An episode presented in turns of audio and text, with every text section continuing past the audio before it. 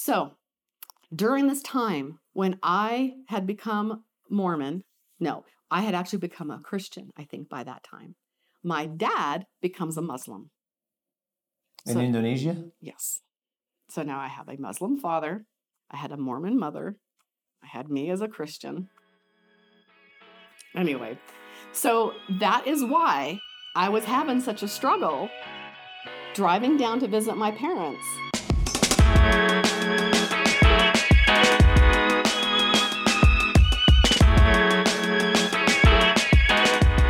Welcome to the Our Father Stories podcast, where we share stories of ordinary people experiencing the kingdom of God in everyday life. My name is Nate Paragoy, and I'm one of the pastors here at Our Father Lutheran Church in South Denver. And our mission is helping ordinary people know and share extraordinary life in Christ. I'm joined on this episode, as always, by my good friend and my co-host, Pastor Micah Steiner. How are you doing today? Well, I'm doing great, Nate. This is season two, episode one. We're back. Good to be back. It's good to be back. I've missed our little chats. Yeah. Uh, speaking of chats, uh, today we're chatting with Tanja Burkinshaw, um, par- part of our church family. She grew up in the Mormon church, uh, left the church altogether, you know, had a crisis of faith and realized that what she had known uh, and thought she knew about God was really a hoax. You might say that's my word, not her word, and was really disillusioned. And then, uh, as an adult, after she married a Christian, really came to faith, and now her faith is life is completely different. So it's a pretty exciting story, uh, a little bit longer. So we're going to get right to it. Uh, hope that you'll enjoy Tanja's story. I will tell you, God has a supreme sense of humor with me because you're starting Galatians. So I have a whole thing that happened with Galatians specifically because I didn't even know the books in the Bible yet. I mean, I really didn't. I was such a new Christian. We had just moved to Texas. I mean, just months before that, like October before that, essentially, I was baptized. That was a whole other huge deal that came to pass. And that was uh, that it was miraculous if you would have known me. So anyway, I was just brand new, and like some of this is going to end up probably on the cutting floor, but I'm going to tell it with the three of us. So I we were in Texas. We were going to take a trip to visit my parents in Arizona. I'm really I'm an only child, super close to my parents, really close to my dad, who's lived overseas a lot. You know what I mean? But we are we were, we're a lot alike, even though I'm adopted, a lot like my dad. So anyway, I was in the shower, I was shaving my legs. Like I said, this is going to end up on the cutting room floor, and I'll let y'all kind of decide which ends. But it's it was so um, this just goes to show it was nothing of my doing. I mean, it was so beyond. So I'm in there. I stepped in the shower normal and fine. And as I'm I'm shaving a leg, and all of a sudden I had this massive, like I was so compelled to get out of the shower and pray. I have never had that experience happen before, but it was so strong that I found myself having this discussion with God in the shower, Hmm. like I was arguing. And on one hand, I was completely conscious, like, this is weird, you know, this can't be happening. And on the other hand, I was fully involved in this. You've got to be kidding. And I said, I actually, and I- now I'm starting to get kind of emotional at the time. And I was, and I said, but God, I don't want to get out and pray. I, I said, I still have a leg to shave. I said that. and and yet I finally got out. It was cold, and I'm standing there and I'm like, okay, God, I'm here. What am I supposed to do? What am I supposed to pray? And now this time, tears are running down my face. None of this makes sense to me. And I heard, I didn't hear it, but it's like I felt the word. I don't know how to explain that, right? It wasn't like a voice, you know, but I just heard Galatians. And I was like, I remember saying out loud, and this was so funny because I have I have a sense of humor, so I find things kind of just funny. And on one hand, I wanted to just laugh because this was like I'm losing my marbles. And so I remember, and I'm crying, and I said out loud, I don't even know what Galatians is. And I'm looking around for a Bible, and Rick had like a small one that's tiny to read on his bedside table. It wasn't even the one that I kind of had, right? I did have one. Um, so I went over and I remember saying, okay, okay, you know, if anybody would have been home, they would have thought I'd, you know, gone to the loony bin. And I just start flipping pages. And all of a sudden, I get to a page and it's the book of Galatians. Like this was a legit word, this is a legit chapter. I did not know the chapters of the Bible. I mean, I really didn't. I would know Genesis. Yeah. I could I could say Revelations, right? And I could probably do some of the the New Testament too, you know, but not Galatians. So anyway, I just start reading. And I got to the 10th verse and it floored me because the Hmm. 10th verse is am I trying to please God or am I trying to please man? The whole time, that whole morning, the whole beginning of the shower, what was going on in my head was I'm about to have this trip to see my parents. And for the first time in my entire life, my dad and I are on opposite ends of Hmm. things. And it has to do with religion. Because when, Because well, they're Mormons. There's some Mormons. how much time do y'all have? okay, so my dad was originally Mormon, was born and raised in Utah. But by that time, when he was young, they were dirt, dirt poor. They and they had no, they didn't really believe their faith. They didn't practice it, right? So by name only, he was Mormon. He ended up joining the military because they were so poor. He just wanted to own his first pair of shoes and not be hand me downs, literally. So he joined the military, went to Germany, met my mother, a Lutheran. They got married, and uh, they came back to the States, adopted me in Colorado Springs. And they really had they they kind of believed that if I was going to have any kind of faith, I would just find it on my own. I find this kind of cute and endearing, but it's also kind of stupid because you can't really raise somebody in a vacuum. Something's yeah, going to fill yeah, it, yeah. right? But I understand where they were going at. So so my dad, his dog tag would say LDS. You know, my mom, you know, identified as Lutheran, and my dog tag said Protestant. Huh. They just compromised somewhere in the middle. I was not a Protestant, but that's kind of that's how they kind of raised me. So we um I had very little experience with Christianity, really weird, odd little things. Like um, I would go to church, to a non-denominational church with a neighbor, maybe a few times. Um, and, and that was kind of it. Nothing to really do with my parents. We went to Germany, came back, um, and I remember I uh, we lived back in Colorado Springs. My dad was about to retire from the military, and there was this lady. It was a mother of a of a friend of mine. I don't remember the the girl, you know, but the mother. I remember she found out I was moving to Utah, and she came and she grabbed both my hands and she looked me in the face. I like hardly knew this lady, and she says, "Whatever you do when you move to Utah, do not become a Mormon. They don't believe in God." And I remember that it was just shocking. You know, here you're 10 years old. Right. You know, hmm. where did that come from? So, anyway, the whole reason we moved to Utah was because my dad retired from the military and had taken a job in Indonesia and thought it probably is best to move his wife and his daughter closer to his family. That was the plan. So, we moved there. He went to Indonesia. And at that time, his parents were very active. So then we had the the missionaries come to the house and all that stuff. And so when I was 13, my mother and I were double baptized Mormon. My grandfather baptized us both. So people sit there and wonder how in the world could somebody Lutheran be baptized Mormon, right? So my mom was born during the war, lost her father when she was 3 and didn't go to church because that's where families went. Oh. So she never really had that experience. She did get some corporal of it because she went to school. And so when you know you get your knuckles wrapped, it was kind of the brimstone side of things. But even despite that, my mom was always of faith. It was a personal faith with God, not really one rooted in biblical knowledge, right? Other than what she got corporally, but she did have a faith. But when you have that kind of background, you know, when you are um, introduced to the Mormon faith, it can be a really good selling point because it's so family focused. You know, they don't start off talking all about biblical things, Right. it's all about the social Hmm. aspect of it. So that spoke to her because she was like, wow, you know, it comes from a military people, you know, we're military kind of stick together, right? Hmm. So this idea of family and support, that really spoke to my mom. So we both got baptized when I was 13. And then we, you know, pretty much attended church during that time. Like, you know, I I went through the normal experiences that someone would be at those ages. They um, wanted me to go do a baptism for the dead, things like that. Um, it's funny because I skated out of all of that. it just felt weird and I wasn't really that interested anyway, you know.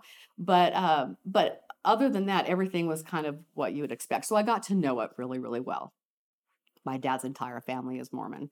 In fact, if you go to Utah and you go to This is the Place Monument, my That's the name of ancestors it. on it. This is the place This is monument. the plain Wait, monument. where is that at? It's um, when they come down a canyon. When when the when the uh, pioneers first started coming down.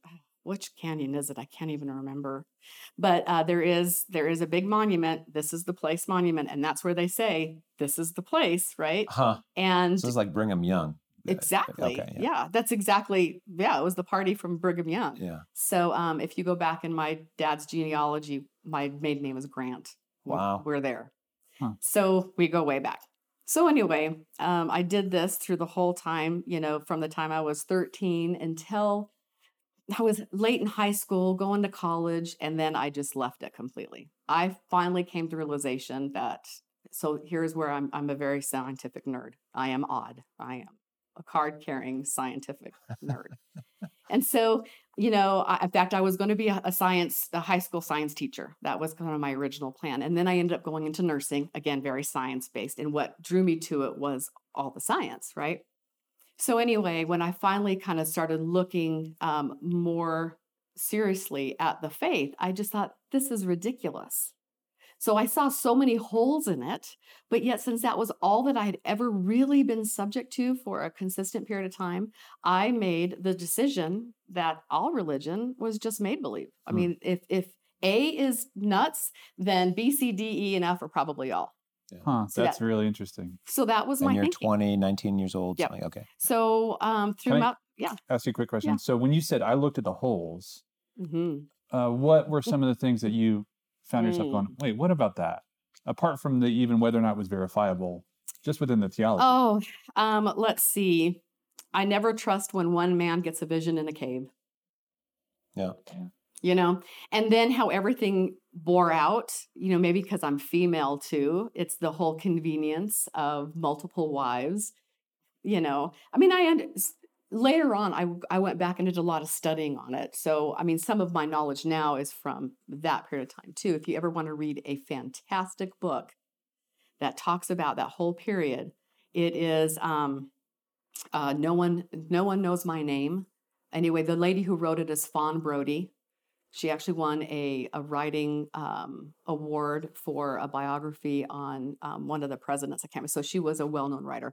She was Mormon. She went back and wrote this book as a biography uh, on Joseph Smith. Oh, cool.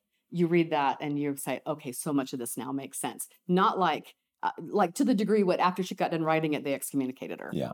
Under the Banner of Heaven is a similar vibe. It is read that one. Yeah, exactly. yeah. Um, but yeah, no man knows my history. Is I know a couple books ve- I know it's good. shocking. Yeah. Yep. So anyway, um, so there's just a lot of holes in it. It was, uh, it just seemed convenient. I mean, truly. Yeah. And of course, later on, when I finally became a Christian, which actually was a sudden conversion. So it, it I want to get to that. so that's a Yeah, whole we'll other thing. that in a. I Yeah. really love, I, I love Paul. Mhm. I totally relate to Paul because when Rick and I were, we, so I met Rick when I was 14, my husband now, right? So we met when I was 14. I met his cousin in seventh grade. That's how I got to know the family. And Rick's whole family is all Lutheran. And so Rick's cousin, Lori, invited me to church when we were young. And um, so I went a few times. I brought her to mine a few times. And I remember when I brought her, she got into an arguing match with um, one of our with our Sunday school teacher. You know, I thought, well, that's kind of brazen, but I remember it stuck out. She had she had a strong sense of faith, so that introduced me actually to this family that all have a very strong Christian background. And I dated Rick. I mean, we started dating when I technically we started dating when I was eighteen, and then uh, we got married like seven years later. All throughout, you know, I went to college and got my degree and all that. And we got married. I was not a Christian. We had both our sons. I was not a Christian. My kids know this you know um, we got married in a church because it was important to rick i could have cared less we baptized both the boys it was important to rick i'm fine i'm you know Yeah. um Can I- but Can I? Yeah, mhm. So if I'm hearing you're tracking, if I'm tracking with you, you're saying uh, grew up as a Mormon, went to college, left that behind, met Rick at that time. He's a strong Christian Lutheran background, and you get married, and so there's kind of still a vacuum in your heart at that time. absolutely absolutely. So, um, so this is not your typical story, right? Often it's switched. Often the woman is of faith, the Yeah. husband is not. We were exactly the opposite. And on top of that, I'm a really good arguer. I'm a debater. I was a debater. Poor Rick does not debate at all. I mean, clamps down, forget it. He says I turn the tables. I mean, that's the whole nine yards. So during all of this time where we were dating and even after we got married, there was a portion of his faith I was both jealous of, I like I wanted it, but I was also very um, demeaning about. Because on one hand, I thought it was a convenient crutch, right? Um, it was a psychological thing we needed to tell ourselves for whatever reason, you know. Um, and and I got frustrated with him because that poor guy could not, in any which way, defend it. he just had it, which is great to his credit, right? But he was a lot like my mother. She had it, couldn't defend it, and here I am. I am this college graduate. I am this science nerd. I'm a debater, you know. Yeah. And and I would look at them all, and I'm like, oh, for the love. I wanted to believe it. I wanted somebody to convince me why I should. Yeah. So that was that was years. I mean, Rick and I we would have arguments until the wee hours of the morning. And I would proverbially pin his hide to the wall, right? Because I wanted so badly to have the sense of comfort. Because ironically, even though I didn't really believe in God, I believed that there was evil. Hmm, huh. So it wasn't until later that I had to really take a look at that. If you're going to believe in the opposite of, then you kind of have to put some credence in the opposite of that, right? But I didn't put that together. So I, I understood that there was that there was an evil, and you know, I also, for whatever reason, only on very few occasions, but had some very vivid, terrifying dreams when I was like in my middle teens. Um, that to this day I can still recount, but the, but they always had to do with the battle between good and evil Hmm. and of my soul. And yet I wouldn't think about this. And then I would have this horrendous dream. And I think that's what would lead sometimes to me having these arguments with Rick because I was so trying to find some some solace in all of this, right? Is it fair to say that you were searching for it and yet pushing against it at the same time? I Is I'm wasn't even aware I was searching for it until I had something that would happen that would make me then, yeah. So yes, I wanted to I wanted to find a way where I could finally let myself believe it, but I always held back. There's a. I just am reading this Tim Keller book. Uh, um, for this, book? a, po- can I interrupt? You sound so well read today. You know, it's so interesting. Uh, usually, I'm not the guy who reads the books, but today I am. So yeah, I'm- season two is off to a just. You're a new man. off to a great We season got to start. do a of book club. now a I book can't tell club you what the book is called at this moment, but uh, he's talking about. He has a whole chapter on atheists who have had religious experiences and then and then diminish them because they can't come. They, they have this like euphoric feeling of God is real and God is speaking to me, and I I have this overwhelming sense of beauty or evil or just you know kind of what you said. Mm, yeah. But then they come to their senses, so to speak, and then they uh-huh. they then convince themselves It's pride. afterwards. It must have just been this or that or but there's there's like hundreds of examples that he's got in this book wow. of people doing that and then they just they deny it. They they just choose not to Yeah. believe. Yep. And so Tim Keller's saying is look, if if that's happening and you believe in a completely rational, scientific, empirical, evidence-based world, that just blew out your theory completely out of the water. How do you how do you just dismiss it? Yes. And he's like that in a sense he, they have faith that there is no God as much Which as a takes person. more faith. A hundred percent. But but Hmm. you have to remove the obstacle of pride. Because it's pride Yeah, that gets yeah. in the whole way of Yeah. that. But you don't realize it until you look back, right? So anyway, over all these years, we had been through so much. For whatever reason, all of a sudden we decided to go listen to the speaker who was going to come to Logan, Utah, which is a, a sizable drive. It's enough of a drive that you stay the night when you get up there, right? I I had no idea what this topic was going to be on. The whole thing makes no sense that I went. I didn't know it was religious until I was sitting in the theater seats and they were pushing it looked like you know the the holders that you get at at, uh, at libraries with the books and they were driving them down the aisles and they were passing them down and I looked at it and I said this is a bible. And I was like, what? And all of a sudden and then the speaker comes out. I don't know if you all know who Beth Moore is. I'm sure you know who Beth yeah, Moore yeah. is. It was Beth Moore It was one of her first times ever coming to Utah. She's like, gotcha. She came out, got a bloody nose, and blamed it on the evil one. And I was like, what have I gotten myself into? So I went, And if you're listening to this, Beth Moore is like Christian mega church Bible study teacher, author. Yes, kind yeah, of- Southern familiar with her. Baptist, yeah. Um, so anyway, she comes out, she gets this bloody nose, she does that. And then I remember thinking, then they come out and there's this praise and worship team. And all of a sudden, and I would get this when I'd go to church with Rick, I had a very physical response. Like I would get a headache, I would get sick. I actually had my heart stop beating once in church. Everybody sitting quietly. Micah gets that a lot when When when Nate preaches. When Nate Oh. preaches, well, have you ever done this in church? and stood up.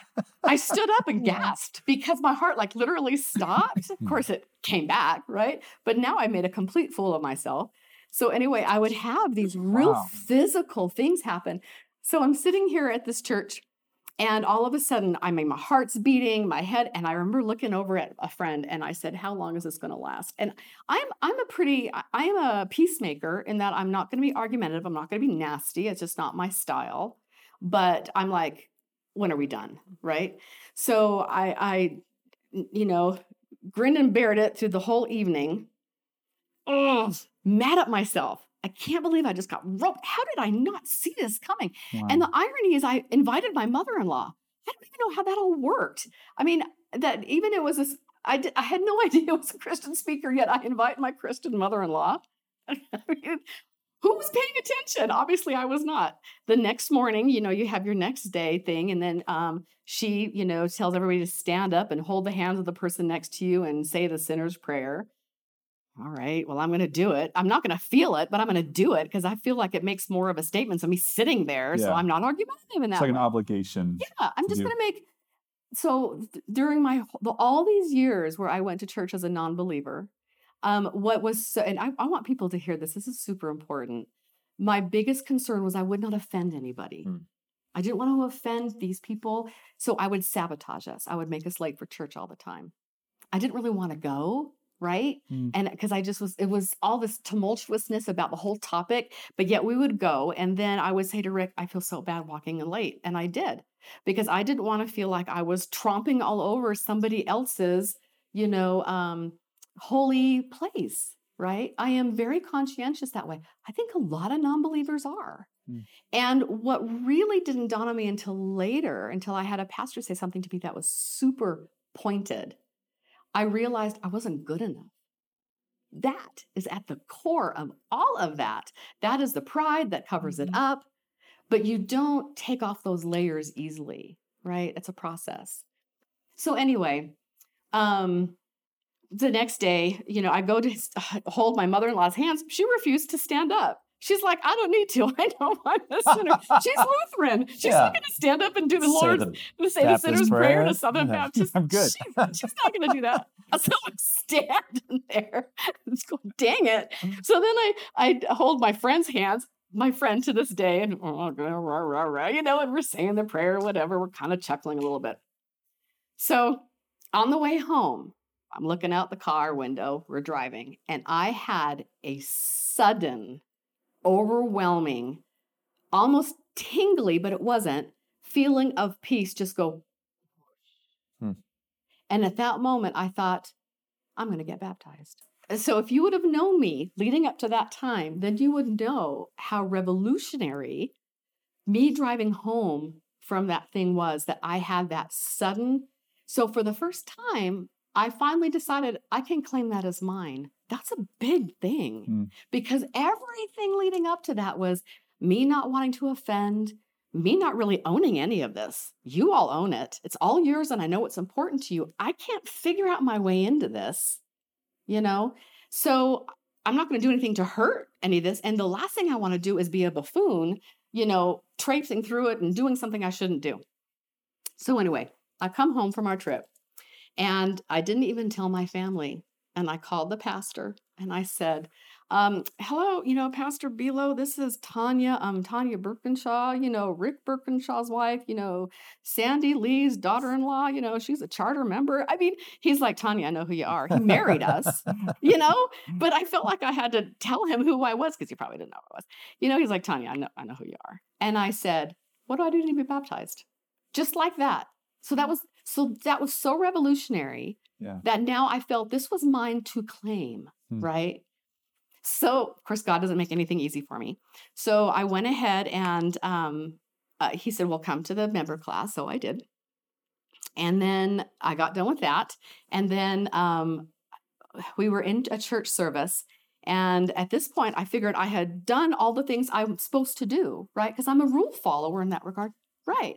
I have now done ABC. Therefore, now I have earned not only what I feel like it's mine inside, but now I've earned it in other people's eyes, which was important to me. Yeah. Huh. Okay. So I go up and I take communion. And that later on that day, my cute little mother in law had made a big cake with a cross on it you know rented out the whole the whole um in her condo you know how they have the the community buildings you know big old party because you know tanja got baptized and there was this one of this lady there's always somebody in the congregation and she said to me tell me how come you were able to take communion because my brother so and so or whatever had to do da da da da da da Oh, no. and he didn't, wasn't able to take it until he did da da da. And I can't remember. All I remember thinking was, I have screwed up. Oh, huh. I mean, really, I have. And then I was livid. So then the pastor, I called him, poor guy. I called him and I blasted him in his ear over, How dare you not prepare me? How dare you not tell me I still had to do this? I didn't know. So now I did what was almost my cardinal sin, right? Is that I screwed up and I did something I shouldn't have done. And I, you know, I was mortified, mortified. So then I had to get over that obstacle again with God, that it was okay. Because at the end of the day, it's not this person's judgment or that person's judgment. It's me and God. It's it's where I'm at with God. But I had to fight back to that again, right? So it's like, why do I always have these uphill battles? Well, go back to sorry, go Yeah, back to no. Genesis one, the very first sin. Uh, Satan said, "Did God really say?"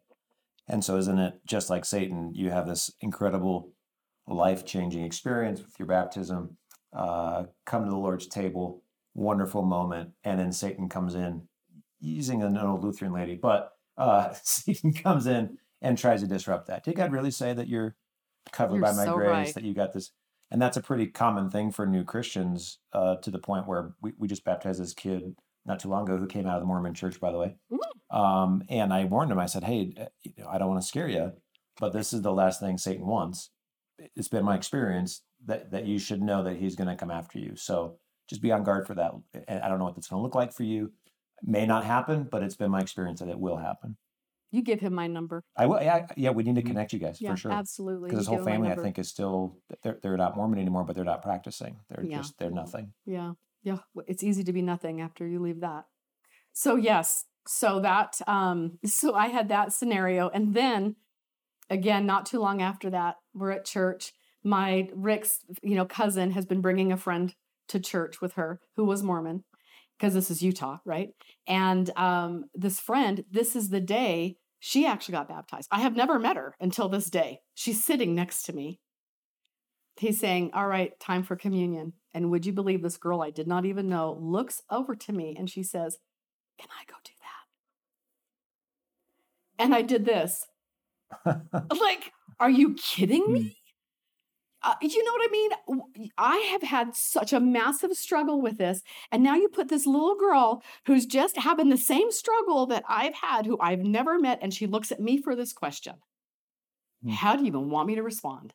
So what happens next? I looked at her and I said, go for it. So there is an element of me, how I was raised, that I look at how others have been raised in faith, and I think it's awesome. I am so glad in a way I was not raised that way because I think I was raised exactly how I needed to be. Because later on, when I became the women's ministry director, you know, in Austin, I would tell mothers, it's okay if your kids look like they're straying. It's okay. At some point, they're going to have to own this on their own. They can't own it through you. Let them meander their way through, but have some faith that they're going to meander their way back and finally own it. Because that's exactly what happened to me. Hmm.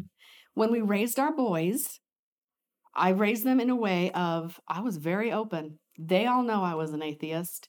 They all know that I have had my struggles, and they always knew that if they had their struggles with doubt or faith or actions or whatever, they can come and tell me because I am so non judgmental over it. I get it. Yeah. Right. So during this time when I had become Mormon, no, I had actually become a Christian, I think, by that time. My dad becomes a Muslim. In So- Indonesia? Yes. So now I have a Muslim father. I had a Mormon mother. I had me as a Christian. Anyway, so that is why I was having such a struggle driving down to visit my parents in that shower because my dad, even though he converted to Islam, now let's think about this. How easy is it to go from Mormonism Yeah. to Islam? One law or Pretty easy. Yeah. Yeah. tenant based, Yeah. right? Work based. You do A, B, C, D, right? So um They're it, basically the same religions with different names for God. Yeah. exactly. And you know what? Both things kind of came to pass in a cave. And one person, yeah. Yeah. So And they both start with the same letter. So That's right. it's easy That's to right. make that leap. That's Islam or right. Mormon or Yeah. Muslim. Yeah. yeah, true. I mean, I That's my literally contribution today. The letter M. Today's brought to you by the letter M. so I mean, I had actually defiled an entire book, an entire Quran book from the library leading up to that trip because I had read the whole Quran. And because my dad and I, about two o'clock, three o'clock in the morning, then we're going to get into these discussions, right? And I was like, I'm reading, I'm going to read this whole thing. And I had so many pencil marks throughout that whole Quran of things that went back and, you know, talked against itself, or I mean, you know, all the contradictions that actually the library called me and they told me that I would have to pay for the cleaning of the book. Oh. Yikes.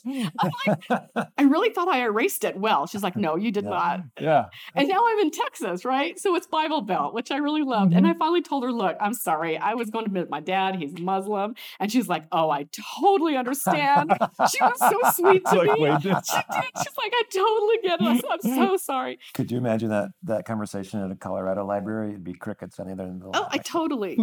I know. And so I missed that. So anyway, um, uh, yeah. So so now I got to tell you one more thing because this, this is a whole other funny thing. The timing of things are always interesting. So it was a December, and our um our the director of adult ministry down at Redeemer in Austin, he said to me, Tanja, why don't you just come and do just a little blurb on Mormonism to the youth?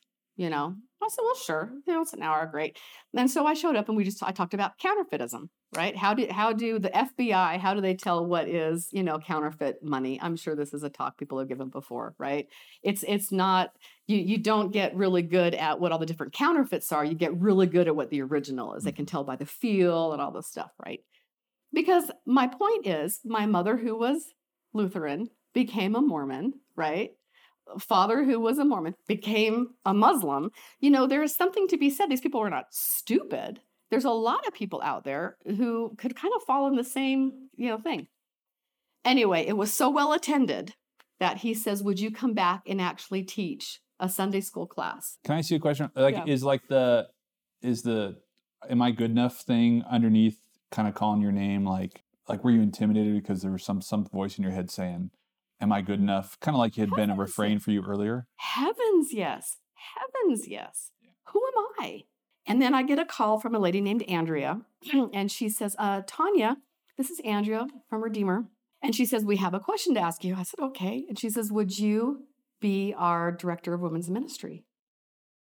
And I said, Andrea, that is a really thoughtful thing to ask, but I think you have me mistaken for somebody else. And that's okay because I look like a lot of people. People are always thinking I look like somebody's cousin or sister.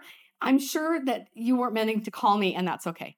I was legit. That's how I felt. Surely she cannot be asking me. And I said to her, I said, she says, Tanja, I know who you are. We're asking you. We prayed about this. We're asking you. And I said, Andrea, I don't even know your vernacular. Like, I don't even know how hmm. y'all talk. You see what I mean? I said, I, I mean, this, I am, this is not, Mm-hmm, you know, and, and I said, look, because I am respectful, I said, I will give it the weekend. Full on planning to tell her no, but I'm not going to say no right now. That's just, she took all this time to call. And, you know, I said, I'll, I'll, I'll think about it on the weekend.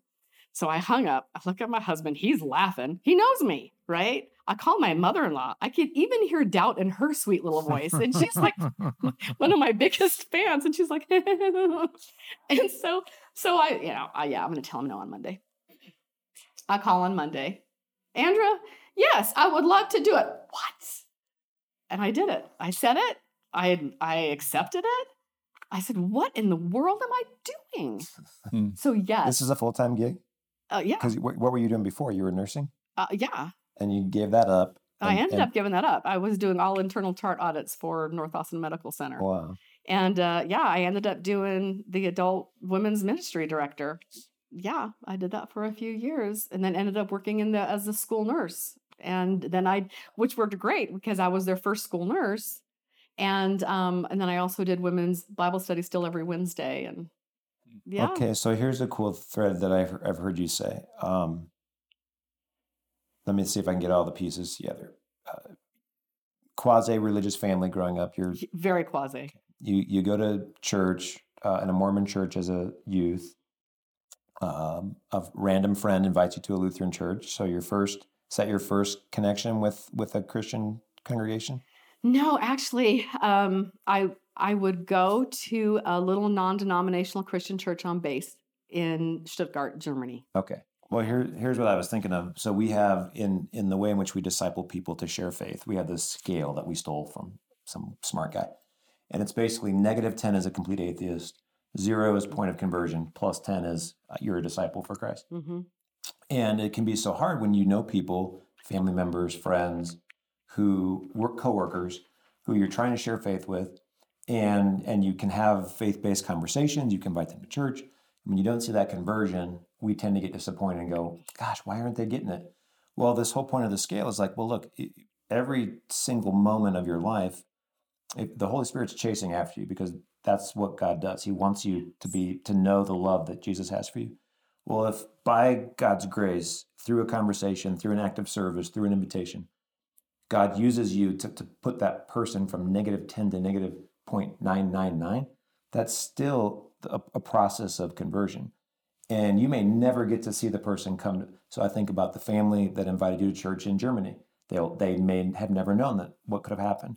The friend who invites you to church when you're in high school, um, the friend who invites you to go to see Beth Moore, the friend who, uh, you know, all these different points. You also said that your mother-in-law was very, she, she didn't necessarily have words so much. It was her actions that you were attracted to, um, the conversations that you had with Rick. So God's using all these 20 some years before you come I to know the love of Jesus. that you bring this up. I love it. And I love that you have that kind of scale because, you know, one of your questions and your prompts is, you know, what have you learned? Right. And one thing I've told people so many times is if anybody had had, uh, I've had more scripture quoted to me when I didn't care Hmm. than you could imagine. And you can argue with somebody till you are blue in your face. But if they're not ready, if it's not, and I, I really believe for my experience, it was God's timing because there was, there was no reason that that coin dropped exactly at that point, except that was just, I feel that that was just my time. That was my time, my time with God. That is when so many things just went click, click, click, click, click, right? Um, and I think there is a timeline for people, and it doesn't mean that our efforts are wasted. And I was thinking about this on the way in today because that's not the case, but more than likely, you're either planting a seed or you're watering a seed, but very rarely do you actually get to reap the the harvest. Yeah. You don't get to see Yeah. it Mhm. and and i think um, when we've i've been involved in groups where we talk about going out and being disciples and you know going and talking to people and da da da da i'm not really big on doing that i'm just not a lot of people are and they do it very well i'm not and i'm not because i think i was on the receiving end of that a lot of times And um, and I also feel like it is such a personal thing with a person and God that yeah, you need to have the people who plant the seed. You need to have the people who introduce things, you know, and can water it and can look back and you can say, there it is, there it is, there it is, right? But I think we as believers carry far too much pressure on our Yeah. shoulders to do it Yeah. and far too much of an idea that we really have that much control. Yeah. We don't. Yeah. You know? Well, Peter Peter's advice is always always have an answer when Yes. someone When asks. someone asks. So be, re- and, and it's not to say that we should just be like, mm-hmm. okay, well, I'm going to sit here and I'm just going to wait for people to come to me. Well, no, I, I think of your mother-in-law who had a, a faith worth imitating, a life worth imitating that was attractive, and and then you can. So we still there is some work that God calls us to do, like like it or not, God does call us to be disciples in this world. But I think the American evangelical movement that that's been the dangerous thing for us, or a hard thing for us, because it it, it teaches you like you have to have you have to have the believer's prayer you have to have all these things in your pocket and just go and be almost like assaulting people with your faith and i think their intentions are right yeah, I do too. but the way they execute it pushes people comes away. out Mm. judgmental. Yeah. And uh, and that's the problem. It comes out again like uh, um, I'm going to dress this way, talk this way, and be this way because that is the expectation that I feel God has for me. So I then can turn around and show you, look how good this all looks. Don't you want to come over here? That's kind of how that gets twisted, Mhm. you know. Hmm. And I remember growing up with Sandy. I mean, I can swear like a sailor. No problem with that. I mean, I did when I was younger, right? I would take God's name in vain all the time because it didn't matter to me. There was who cares, right? Um, that woman never once said anything negative to me, not once. Later on, I look back and I go, oh my goodness. The fact that she continued to just accept me and treat me with love and respect, even all those years. I mean, we're, we're best friends now. You know, she's 83. Me and her are tighter than tight so we've got to enjoy this wonderful relationship that a lot of people don't get to have with their mother-in-law or daughter-in-law. You know we're super super close. The day that i had that whole galatians thing she's the only person i called. I called her on the phone in tears after having that experience. I didn't Hmm. call anybody else. I called her because i knew she was one person that i could share that all with and she wouldn't make me feel weird and she you know um uh, so yeah you know the way that she's walked her walk, the way I've watched her deal with controversy, with difficulty with children. You know, I have walked watched her walk through so much with so much faith. It is that that spoke to me. Yeah. You know, it wasn't, you know, Rick and I went to a to a marriage retreat once. That was a horrific experience. I was not yet a believer. And um I, you know, I've had things shoved at me in so many ways and made me feel just horrible or defensive or angry on so many levels. And through all of that, watching Sandy just walk her walk Hmm. was what really spoke the most to me. And what people don't realize too is it's they want it quick. We as humans, we like to swoop in, do a great job, people convert. yay. And it's it's not. It's not that. It's a relationship. You know, you, you were saying something a minute ago that reminded me of Galatians chapter one. You know, you said verse 10, Paul talks about who am I trying to please? And I remember that later in that chapter, as we're looking at it right now, and during kind of these months of the summer, in sermons and at Our Father, um, where he goes on to tell his conversion story and gives just the highlights. Yeah. You were talking about, I wasn't ready then. And uh, Scales on my eyes. yeah, Mhm. Paul had the law in front of him and probably only the law for so long. Yeah. And yet I take great comfort where Paul talks about God called me, it was his work. And, uh, you know, if he can change, there's some hope for me that anybody, Anybody. all of us, Yes. Another conversion story that's famous is St. Augustine, and his mom, Monica, was a Christian, and he was like super pagan, like reveled in all kinds of uh, extracurricular activity. Uh, that was hard for me to let go of the old Adam stuff. And it, it- the famous quote is something like, um, I was converted via the, the prayers and the tears of my mother. And so she had to watch him from afar and could do nothing um, but pray because there's no, he was he was intellectually superior in his own mind so his mom had nothing from this little bible that she would read every day that she could share with him but she just every day prayed prayed prayed prayed prayed cried for him prayed prayed prayed Mm. prayed prayed Uh, and that that is similar, it sounds like, to Sandy's relationship with you. Yeah. Um, and so maybe for for listeners who right now this is this story hits them, they're thinking about a kid who's wandered from the faith. Their spouse is not a believer, and they've been praying. Pray. How would you address them? What what what what would you say to them if if there's somebody in their heart that they're worried about? Well, I would say in the end, you never know how it's going to turn out. I still pray for my father all the time, right? Um, you don't know how it's going to turn out, but if you're only in it because you're worrying about how it's turning out, then you're not in it for the right reasons.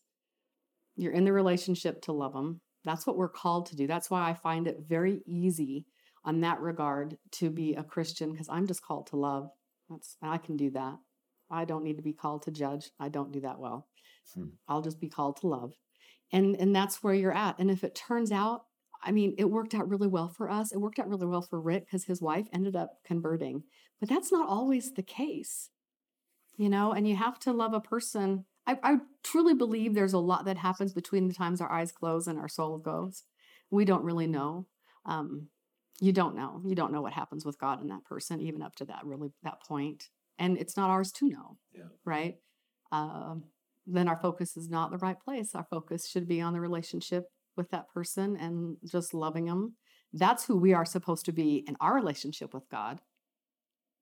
You Yeah. know, um, yeah, I, you know, I, I would love to say it always turns out well, but it's, it, do- it doesn't. And that's why it's so important to just be in your right place with God because you don't have all the answers and we're not ever going to get them on this side of heaven.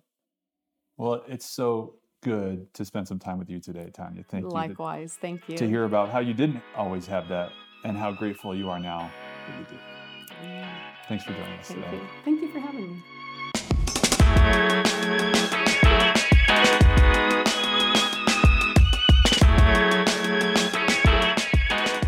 Well, my good friend Micah Steiner, good to be back in the studio with you. Season two, baby. Uh, studio 8A, what is it on? Yeah, eight A. You got it. Yeah. Um, season two, episode one. Tanja's story was incredible. As you think about what jumped out at you, what are you walking away with? I loved her little take. She said that I'm good at loving people, but I'm a horrible judger. Uh, I thought that was a clever way to say a couple different things at once. It did strike me though, because we do live in the real world with real people, and it's very easy. Satan would love for us to do this, to, to see somebody who's different than you, who thinks differently, who is different than you. And our culture teaches that you should really hate that person, that anybody who thinks different than you is an enemy. And Can I temper that a little bit? yeah, Or even just to withdraw. Maybe it's not Yeah. always extreme as hate, but just kind of like there's an invisible wall and we kind of distance ourselves. Maybe I was thinking more like I just w- was looking at the news on some political debates that are going on right now, and then the, the, the left is saying this, the right. So maybe that's in my head a little bit too. But or maybe you're just a hateful person. or I have my own I issues that we need to work on right now. Hold my hand. Um, but I, I thought that that was a great uh, reminder for me personally, and also for all of our listeners. Love and let God do the judging. Our our job is to point people to Jesus through our love. You know, for me, I was really struck by the story of her experience and how God worked through people and God worked through moments and brought her along the way, little by little over time. And I'm someone who grew up in the church. I grew up in the Lutheran church and uh, was in this bubble and can take for granted that God's working in all kinds of ways all the time in our experiences. You know, we're really big as Lutheran Christians on how the objective Word of God norms and forms our faith, and experiences are secondary to that. For her, they were primary, and they moved her to the Word, as she shared at the end. And so, you know, I think it's easy for us to always think, well, I want what the other person has. People who grew up in the church want the experiences, and people, as she admitted uh, and encouraged us to be grateful, Yeah, people who have the experiences want the other thing. You know, yeah, So the human heart's a weird thing, but um, that was really striking for me. yeah, that was cool. Um, Micah, what about next steps as we're listening to this? Yep. We have just launched something that we are crazy excited about called our faith courses. These are 12 theological classes dealing with the theology of the Lutheran Church, dealing with the scriptures, dealing with some practical apologetic things. how to share your faith, How to share how to read faith. the Bible. All these things that we need as Christians, core curriculum. And that has already started, depending on when you're listening to this. You can plug in at any time. But two classes that we just started, Pastor Abel's teaching from dust to glory. I'll be teaching a class based on the first Peter scripture that I referenced called always ready, always having an answer to defend your faith, to answer the questions that people have. So you can plug into that right now. So we're recording this before those have launched on September 10th. This episode will air the day after that on the 11th. And so we would encourage you if you're thinking, man, I want to get in God's word and I want to kind of get a sense of the big picture of the Bible and all these things that you just heard Micah mention, this is where you start. Uh, we'd love for you to join us Sunday mornings at 9:30, and you can learn more about that uh, at our website oflc.net. You don't even have to put www in front of it. Wow. Yeah, New season, new rules. I love uh-huh. it. Uh, so thanks for listening. And uh, for more stories like this one, go to ourfatherlutheran.net slash stories.